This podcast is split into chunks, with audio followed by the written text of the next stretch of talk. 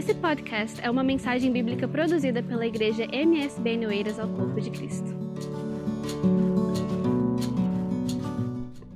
Meus irmãos, a paz do Senhor. Quero que vocês abram as vossas Bíblias em Evangelho segundo João. E vamos pensar um pouquinho nesta manhã sobre um texto muito conhecido, que é a ressurreição do nosso irmão Lázaro. E vamos meditar um pouco nessa manhã e que Deus nos possa revelar o que Ele tem, quem tem preparado para nós. Eu sei que Deus preparou essa manhã, essa mesa maravilhosa, onde nós estamos aqui, desfrutando de todo essas coisas que Ele mesmo preparou. E que essa palavra seja uma palavra de transformação em nossas vidas, e seja transformadora na minha vida e na vida de vocês, e que possamos... A minha oração essa semana foi que essa palavra ficasse na cabeça de vocês, e vocês não conseguissem dormir essa noite, e não conseguissem que ficasse a semana toda pensando. Eu acho que a melhor coisa para um pregador é... Passado um mês, uma semana, alguém chegar e falar para ele assim: olha, e aquela palavra tua, eu fiquei pensando não sei o que e tal. É a melhor coisa que pode acontecer para uma pessoa que seja... um pregador, para uma pessoa que está falando a palavra do Senhor. Porque mexeu, houve ali alguma coisa. Pode ser que você não concorde com aquilo, mas pelo menos houve ali algum movimento, né? Então, nesse movimento, Deus vai transformando, vai moldando, vai nos modificando, vai nos guiando, né? E Deus tem uma palavra, como Deus já falou nesta manhã, já falou através das canções. Então, que essa palavra também seja uma palavra transformadora em sua vida e na minha vida também. Se você puder abrir a sua Bíblia no Evangelho de João, no capítulo 11, e antes de lermos o Evangelho, vamos orar. Se você puder curvar a sua cabeça ou fechar os seus olhos, a gente ora assim em nome do Senhor Jesus. Grande e bom Tu és, ó Pai. A Tua graça e a Tua misericórdia têm nos transformado, nos moldado, nos modificado, nos guiado, nos fortalecido, Senhor Jesus. Não há outro Senhor, não há outro Deus, não há outro Pai, não há outro Senhor acima do nosso... das nossas vidas, do nosso querer, da nossa vontade. Que a Tua vontade é acima de tudo que somos, tudo que pensamos, tudo que imaginamos, tudo que possamos sonhar, Senhor. Que a Tua vontade seja transformadora em nossas vidas, seja fortalecedora, dê-nos ânimo, dê-nos coragem, ousadia, determinação, Senhor, para prosseguir nesta caminhada, em nome de Jesus. O Evangelho de João, no capítulo 11, começa a dizer, os dois primeiros versículos vai nos informar de quem é Lázaro, né? Ele diz assim: estava então enfermo um certo Lázaro, de Betânia. Então ele já começa geograficamente a informar onde é que ele morava, né? Em Betânia, aldeia de Maria e de sua irmã Marta. Então já informa outras coisas, informa que ele morava numa aldeia e que a sua irmã e a sua... Era Maria e Marta. Aí ele dá uma ênfase ainda maior na Maria, dizendo assim: e Maria era aquela que tinha ungido o Senhor com unguento, ele tinha enxugado os seus pés com os cabelos, cujo o irmão Lázaro estava enfermo. Então ele já dá aí uma localização geográfica, localização da família, localização dos acontecimentos. Para quê? Para que as pessoas que lessem esse evangelho naquela época soubessem de todos os acontecimentos e se necessitasse de um questionamento, podia ir lá, ter na vila lá de Betânia e procurar lá o irmão Lázaro, cuja irmã era Maria e outra era Marta. Então, estava tudo bem esquematizado. Então, o João nos mostra... claramente, se você quiser questionar o Evangelho, vá lá nesse lugar e tal, e procura essas pessoas que elas vão falar a verdade, né? Que elas vão contar essa história, e essa história você vai ver que é a verdade, né? Hoje, claro que a gente não pode ir lá, mas os irmãos naquela época, se calhar até alguns foram lá visitar lá o nosso irmão Lázaro, né? Então, a primeira informação que nós temos sobre o Lázaro é que ele estava enfermo, então ele estava doente. Aí, no versículo 3, ele diz assim, que Maria... que as irmãs mandaram dizer alguma coisa, né? Mandaram-lhe, pois, suas irmãs dizer a Jesus: Senhor, eis que está enfermo aquele que tu amas. Vocês já pensaram nisso, né? Porque às vezes, quando a gente vem diante de Deus, ou vem nos apresentar a Deus, nós temos até uma arrogância. Senhor, por que essas coisas estão acontecendo comigo? Por que eu estou enfermo? Por que as coisas estão acontecendo? Eu te amo, eu amo o Senhor. O Senhor é tudo para mim. Eu faço tudo pelo Senhor. Por que essas coisas estão acontecendo comigo? Mas só que as irmãs Maria e Marta foram mais audazes. Elas chegaram para Jesus e falaram assim: olha, aquele que tu amas. Então, tipo, deram até um passo a mais, né? Dizendo assim: aquele que tu amas está doente. Então, até deram um peso naquilo, né? Senhor, o senhor tem que fazer alguma coisa. Aquele que tu amas está doente. Nós às vezes chegamos assim para Deus: Senhor, eu estou enfermo, então não sei o que, acontece coisa. Por que acontece isso? Porque eu te amo, Senhor. Por que acontece isso? Elas foram mais à frente, né? Senhor, aquele que tu amas está doente. Dando uma ênfase que Jesus era obrigado a fazer alguma coisa, né? Jesus, o Senhor é obrigado a fazer alguma coisa. Por quê? Porque aquele que tu amas está doente. E isso tem alguma coisa errada. Porque quando Jesus ama, ninguém fica doente. Pensamento dela, né? Às vezes a gente tem esse pensamento, que quando nós estamos no caminho de Cristo, ou nós amamos a Cristo, nós não ficamos doentes. E é engraçado porque o cristão fica doente. O cristão passa necessidade, às vezes, passa complicações, tem problemas, tem dificuldades. Daí você olha lá para trás, lá para o Antigo Testamento, e vê o nosso irmão Jó lá. O Jó passou por umas coisas terríveis. E a primeira informação que a gente tem de Jó é que ele era um homem justo, né? Era um homem justo diante de Deus. E daí, quando a gente olha para isso e vê assim, mas se ele era justo, perfeito e bom e tal, por que aconteceu isso com ele? Isso é impossível, não pode acontecer isso. Por quê? Porque Deus me ama de tal, eu amo a Deus de tal maneira, sirvo de tal maneira, que nada de mal vai me acontecer. Esse é o primeiro questionamento que a gente tem, né? Tipo, parece que tá alguma coisa errada, a situação tá errada aí, né? Tem alguma coisa errada. Aí Jesus, calmamente, porque Jesus sabe das coisas, né? Jesus entende do assunto. Então, ele calmamente diz assim, no versículo 4 aí de João, capítulo 11, ele diz assim: Jesus, ouvindo isso, disse: esta enfermidade não é para a morte, mas para a glória de Deus, para que o Filho de Deus seja glorificado nela. Então, ele calmamente sabia a toda a situação, sabia o que ia acontecer e sabia, acima de tudo, o que ele queria ensinar com isso tudo, né? Porque todas as situações que acontecem na nossa vida, há um ensinamento. Às vezes nós não compreendemos o ensinamento, mas há um ensinamento. Às vezes nós não aceitamos o ensinamento, né? Mas há um ensinamento. Porque às vezes a gente tem essa dificuldade, né, porque a gente nunca gostou de coisas más, né, que acontecesse conosco, né? A gente nunca gostou que as coisas, que o nosso pai ou a nossa mãe morressem, por exemplo, ou que nós ficássemos doentes, ou que o nosso filho ficasse doente. A gente nunca gostou.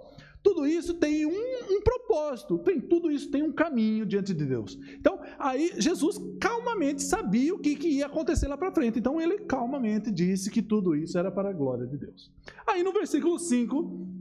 se vocês acompanharem a sua Bíblia, diz assim: ora, Jesus amava a Marta e a sua irmã e a Lázaro. Então, claramente, Marta, as irmãs mandaram lá dizer que aquele que está doente, que aquele que tu amas está doente. Então, claramente aí está dizendo que Jesus amava realmente. Então, pronto, era um ponto, então estava certo, Jesus amava. Então, parece que aí uma coisa que, tipo, se Jesus amava, não pode estar acontecendo coisas ruins.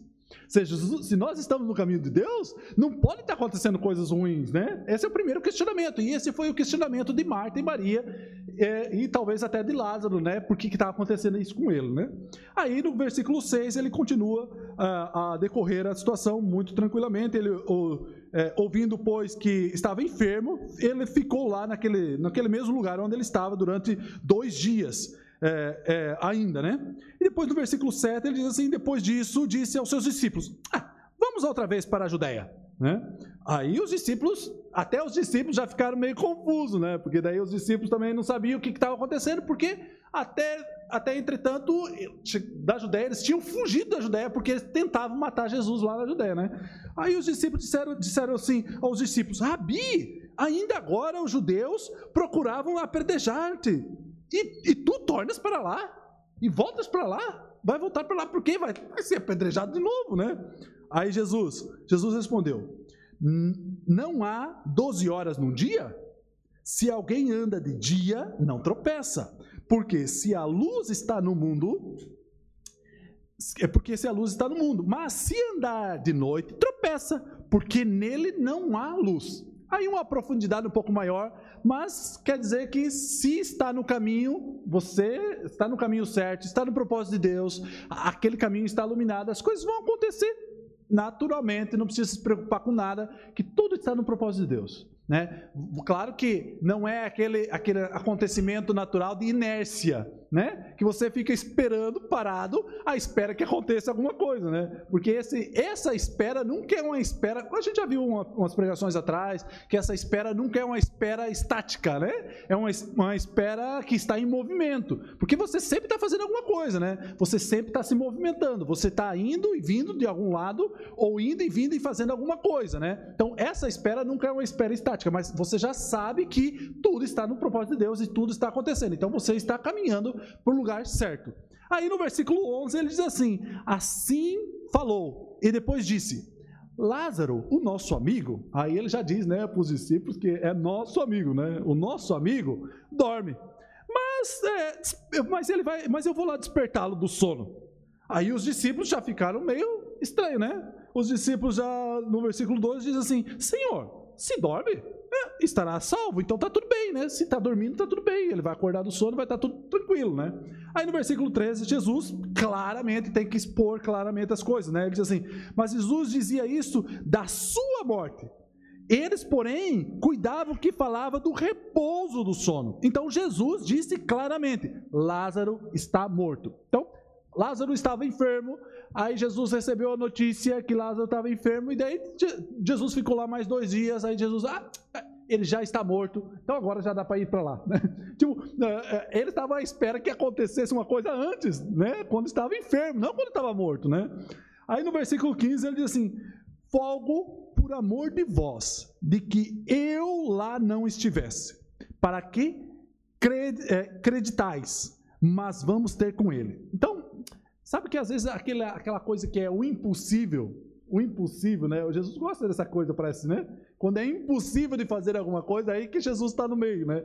Quando era o cego de nascença, porque lembra que lá quando ele curou o cego de nascença, a grande dificuldade ali era os judeus entender como é que um cego de nascença podia voltar a ver, né?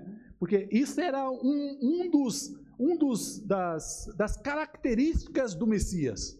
O Messias ia ter uns milagres assim específicos que ia acontecer. E um desses milagres era o cego de nascença, né? Então, quando Jesus faz umas coisas assim impossíveis de acontecer, o que ele está revelando? Ele está revelando que ele é o verdadeiro Messias que Israel estava à espera.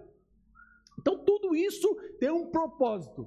Todas essas coisas têm um propósito, têm um quê? Né? Tem um porquê, tem alguma coisa que está acontecendo. E Jesus, eu acho que deixa Deus ministrar o nosso coração.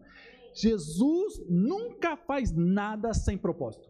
Nunca, nunca, nunca, nunca, nunca. Deus nunca fez nada sem propósito. Eu até escutei uma vez um pregador, nem sei se dá para chamar de pregador, mas ele dizia assim que o milagre da cura, da transformação da água em vinho, foi um milagre inútil. Deus não faz nada inutilmente, nada. Nenhuma coisa é inútil, né? Então, tudo isso tem um propósito, tem um querer nisso tudo. Então, quando Deus fala, quando ele abriu os olhos do cego, ele queria demonstrar que ele era o verdadeiro Messias. Agora, quando ele vem ressuscitar o morto, aí sim, aí o negócio ele quer mostrar. Não, eu sou Messias, eu sou Messias. Aí, se a gente seguir aí a leitura, o Tomé lá deu uma vacilada. Ele diz assim: pois o Tomé, chamando Dídimo com discípulos, vamos nós também, e para morrer com ele. Tipo, eles estavam preocupados era com a morte. Jesus estava preocupado em ir lá ressuscitar o Lázaro. E os discípulos estavam lá preocupados e que eles iam para lá para morrer, né? Então, então vamos lá morrer com eles, né? Aí no versículo 17 diz assim: chegando, pois, Jesus achou que havia 4 dias que estava na sepultura. Então o Lázaro, Jesus ficou lá 2 dias e tal, e quando ele chegou lá, já tinha 4 dias que estava na sepultura. Ora, Betânia, aí repare novamente a localização geográfica que ele vai fazer, né? Ele vai dizer assim: a Betânia distanciava de Jerusalém quase 15 estádios, ou algumas versões traz 3 quilômetros, né? E muitos dos judeus tinham ido consolar Marta e Maria acerca do seu irmão. Então, parece que ele era um pouco bem visto ali na sociedade, né? Que muita gente estava lá para ver Marta e ver o sepultamento do Lázaro, né? Aí no versículo 20 ele diz assim: ouvindo, pois, Marta que Jesus vinha, saiu-lhe ao encontro. Maria, porém, ficou assentada em casa. Disse, pois, Marta a Jesus: Senhor, se tu estivesses aqui, meu irmão não teria morrido. Repare novamente ele dizendo assim: Senhor, ele te ama, você ama ele, e se eu estivesse aqui, as coisas não tinham acontecido. Repare que na sua vida e na minha vida, mesmo que você esteja nos caminhos do Senhor, mesmo que você esteja fazendo as coisas certas, algumas vezes vai acontecer coisas más. A gente pensa assim que o nosso pai ou nossa mãe, não sei se é o caso de vocês, mas eu tenho meus pais e minha mãe, meus pais ainda são vivos, mas eu sei que um dia eles vão morrer. E mesmo que eu ande nos caminhos do Senhor, faço jejum e joelho e tal, é a única certeza que eu tenho é que eles vão morrer um dia. E por mais que Jesus esteja em mim, ou eu esteja fazendo aquilo que ele queira, isso vai acontecer, né? A maior probabilidade de acontecer coisas más em nossa vida é gigantesca. E por mais que a gente esteja nos caminhos do Senhor, as coisas vão acontecer. O interessante, o que nós temos que pensar é qual é o propósito dessas coisas. Porque se essas coisas acontecem, elas têm um propósito, elas têm um querer. E se você está fazendo o propósito que Deus lhe pôs na sua vida, você vai tranquilamente, vai confiar em que Deus, as coisas vão acontecer tranquilamente, e isso não tem problema algum. Por quê? Porque eu passo a ter uma visão, não do agora, não do momentâneo, não do hoje, do amanhã, o que vai acontecer ali agora. Não, eu tenho uma visão futura. Uma visão de uma vida futura, de uma distância que quem não crê em Deus não vê. Quem não crê em Deus vê o fim da morte. Nós que cremos em Deus, vemos a morte o começo da vida, sabe? Há uma diferença gigantesca. Há uma diferença, uma esperança gigantesca. Você esperar que tudo isso aqui é uma coisa que está acontecendo e eu tenho um futuro gigantesco pela frente com milhões de anos, né? E aquela pessoa que não crê em Deus tem uma dificuldade, porque ela vai chegar nesse patamar que chama morte e não vai ter mais nada, né? Então tudo isso é um caminhar constante, e todo esse caminhar tem um propósito, né? Tem um propósito. Aí quando a Marta questiona o Senhor sobre a sua estada ali, por que ele não estivesse antes ali? Devia estar antes ali, porque daí o Lázaro não teria morrido, né? Mas daí no versículo 22 diz assim: mas também agora, a Marta continua falando, né? Mas também agora sei que tudo quanto pedires a Deus, Deus concederá. Disse Jesus: teu irmão há de ressuscitar. E daí Marta no versículo 24. Eu sei que há de ressuscitar na ressurreição dos últimos dias. Aqui que está uma coisa que às vezes a gente às vezes não pensa muito bem, porque quando a gente olha e pensa no futuro, a gente pensa que a gente vai ter uma vida com Deus nesta vida para ter uma vida futura, né? Em vez que isso não é verdade, porque se você não estiver com vida neste momento, você não tem vida futura.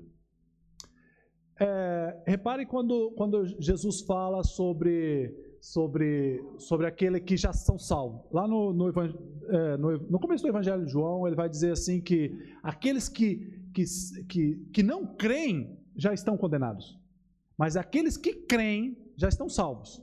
mas aqueles que não creem já estão condenados. Então aquele que não crê hoje, ele não está vivo hoje, ele já está morto.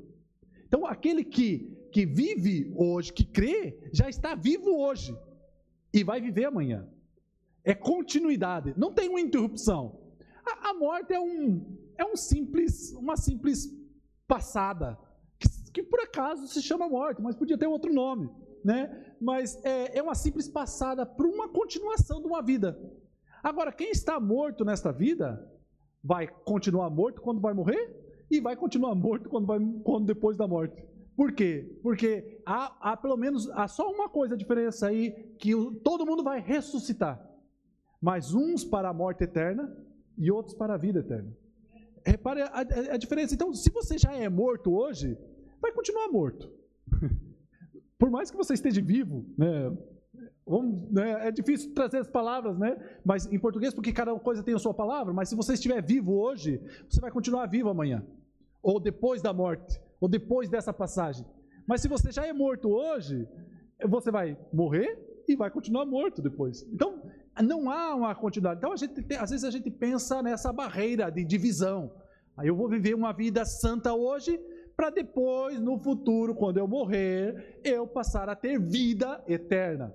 Né? Não, a vida eterna já é hoje. Se você está em Cristo, a vida que você tem já é hoje. Você já é eterno hoje. Esse corpo, essas coisas que a gente tem, se a gente tem mais cabelo ou menos cabelo, isso vai acabar. Se a gente tem barba ou não tem, isso vai acabar. Isso tem fim, isso vai acabar. Isso é quase como um avatar humano, né? Que vai ter fim, mas a sua vida vai continuar. Se você é vivo hoje, tem Cristo hoje, vive na luz hoje, vai continuar a ser vivo amanhã, futuro e para sempre. Já é eterno hoje. Você não precisa viver com a esperança futura, porque você já é, a esperança já está aqui morando em você hoje. Aí você vai, quando você olha para a pessoa que está morta, ela já está morta hoje, vai continuar morta amanhã e vai só vai se ressuscitar para ser mais morta outra vez. Né? Então ela já está morta hoje, vai morrer novamente e daí Deus vai ressuscitar ela para matar novamente, né? Então agora vai ser a morte eterna. Então tudo isso é um caminho e às vezes a gente tem que começar a pensar nessas coisas, né?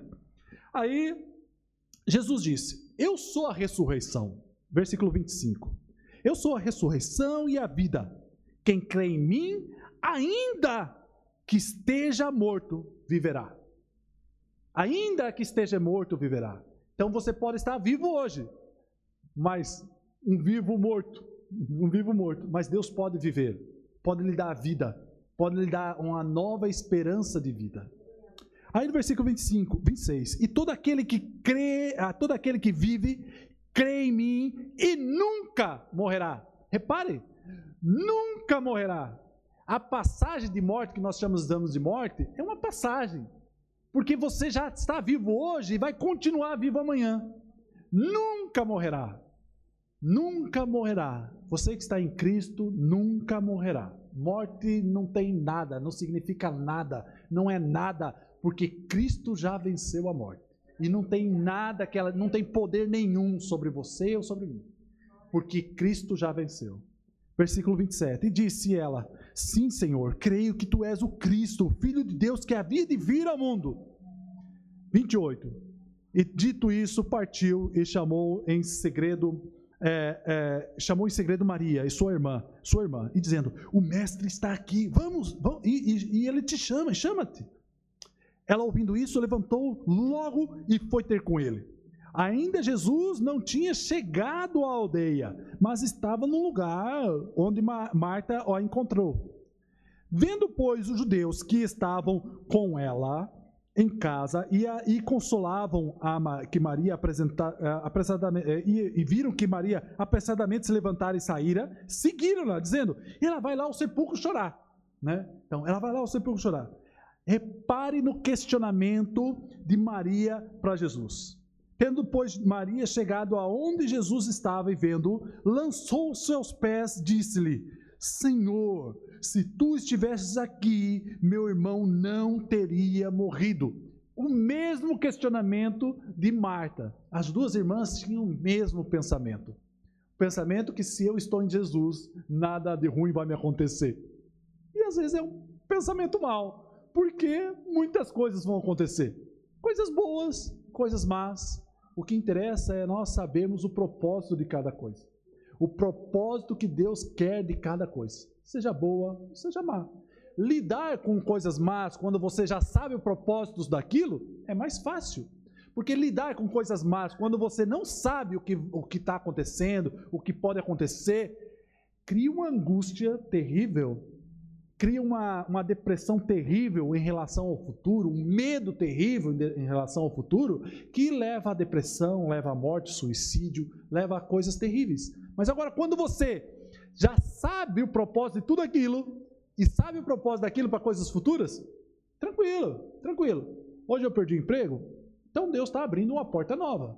Hoje eu tenho que sair da minha casa e mudar para outra casa, Deus sabe que alguma coisa vai abrir. Vai abrir uma porta diferente, vou encontrar pessoas diferentes, vou encontrar vidas diferentes. Deus tem um propósito em relação a isso. O interessante nosso é saber qual é o propósito. Se você sabe o propósito, tranquilo. Você vai para qualquer lugar, vai daqui para a China e está tudo tranquilo e as coisas vão acontecer naturalmente, né? Aí Maria questiona Jesus, né? Dizendo que se ele estivesse aqui, o irmão não tinha morrido, né? Aí no versículo 33, Jesus, quando a viu chorar, e também chorando os judeus que com ela vinham, parece que eles gostavam muito do Lázaro, né? Parece que seria uma boa pessoa, não sei. Moveu-se com muito em espírito e perturbou-se. E disse, onde o sepultaram? Disseram, Senhor, vem ver. Aí uma das poucas passagens da Bíblia, se eu não me engano, acho que só há duas, que diz que Jesus chorou, né? E Jesus chorou. E a outra parece que é só naquela quando ele está orando sobre Jerusalém, e que fala sobre, ó, Jerusalém, Jerusalém, você que mata os profetas, né? Então é só acho que parece só nessas duas alturas que ele demonstra esse... Repare que o choro não é fraqueza, né? Porque às vezes a gente tem essa mania, né, de choro é fraqueza. Não, é um sentimento, né? E às vezes ele está naquele sentimento, e ele demonstrou isso, né, chorando.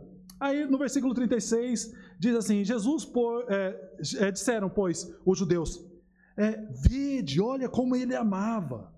Aí no 37, e alguns deles disseram, não, olha a mesma mentalidade de Marta, Maria e os judeus. Né? Os judeus também falam assim, não podia ele que abriu os olhos de um cego fazer também com que este não morresse?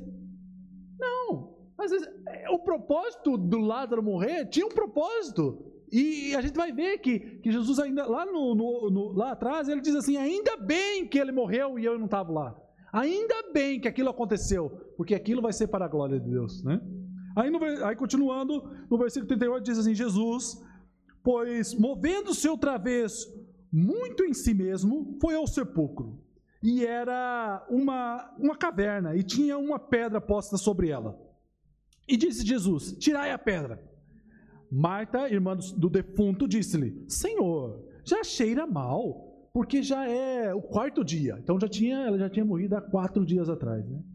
Aí disse Jesus, não te hei dito que se credes verás a glória de Deus? Olha que palavra forte. Eu não tenho dito para você, você não tem confiado em mim o suficiente para que eu lhe mostre que você vai ver a glória de Deus? E às vezes a gente passa por tanta dificuldade, tanta luta, que a gente se fecha e não vê que Deus tem um propósito disso. Deus quer mostrar a glória dele em sua vida, nas coisas más e nas coisas boas. Às vezes a gente tem essa coisa assim, tem alguns pregadores que tem muito de falar só de coisas boas, né? Ah, Deus vai te abençoar, ah, Deus vai não sei o quê, ah, Deus vai... Mas e se não abençoar? E se não fizer isto? Ou se não fizer aquilo? Deus vai mudar alguma coisa? Ou Deus vai continuar sendo Deus, né? Porque as coisas más acontecem tanto aos bons quanto os maus. Lá Salomão vai dizer que chove sobre os bons e sobre os maus, né? Então, as coisas acontecem. É o andar da vida. Mas o que interessa nesta noite, nesta manhã, é que nós entendamos o propósito em relação a isso, o propósito em relação aos acontecimentos que vai acontecendo. Os acontecimentos, isso até foi um arredondamento, né? Os propósitos das coisas que vão acontecer em sua vida, né? Quando você sabe esse entendimento, tem esse entendimento, aí coisas más, coisas boas, mais ou menos, sei lá, não interessa, porque eu sei que tudo isso tem um segmento, tem um propósito, né? Aí no versículo 41 diz assim, tirando, pois, a pedra, e Jesus, levantando os olhos para o céu, disse, Pai, agradeço-te, graças te dou por me haveres ouvido. Eu bem sei que sempre me ouves, mas eu disse isso por causa da multidão que estava ao redor, para que creiam que tu me ouvistes, que tu me enviastes. Então, tudo isso tem um propósito. A morte de Lázaro tinha um propósito. Tinha um propósito para que ele seja ressuscitado e que a multidão cresce naquilo que ele era o Messias, que ele era o verdadeiro Messias. Lembre que o verdadeiro Messias tinha milagres específicos. Os judeus acreditavam que o Messias tinha um milagre específico acontecendo, né? A cura do cego, a ressuscitar o morto. Então, tinha certas coisas que era impossível aos olhos dos judeus. Somente o Messias poderia fazer isso, né? Aí no versículo 43 diz assim, e tendo dito isso, clamou com grande voz, Lázaro, venha para fora. E o defunto saiu, tendo as mãos e os pés ligados com faixas, e o seu rosto envolto a um lenço. E Jesus disse, desliga ele, ajuda lá, desamarra ele aí, desamarra ele. Versículo 45, muitos, pois, dentre os judeus que tinham vindo a Maria e que tinha visto o que Jesus fizera, creram nele. E Jesus fez todo esse movimento de morte, ressuscitão, volta, apedrejamento e tudo, para que os judeus crescem neles. E isso todo foi fantástico, porque lá no final, muitos deles creram que Jesus era o Messias. Jesus vai fazer tanta coisa em sua vida, em minha vida, coisas boas, coisas menos boas, mas tudo isso vai ser para que outras pessoas que vivam ao seu redor creiam que Ele é Deus. E você vai ver Deus trabalhando, verá a glória de Deus nesses pequenos detalhes, nas coisas más, nas coisas boas, mas você tem uma visão futura perfeita do propósito de Deus. Isso tudo vai ser fantástico, porque tanto você verá a glória de Deus, como as pessoas que estão à sua volta, verá como Deus trabalha em sua vida e em minha vida.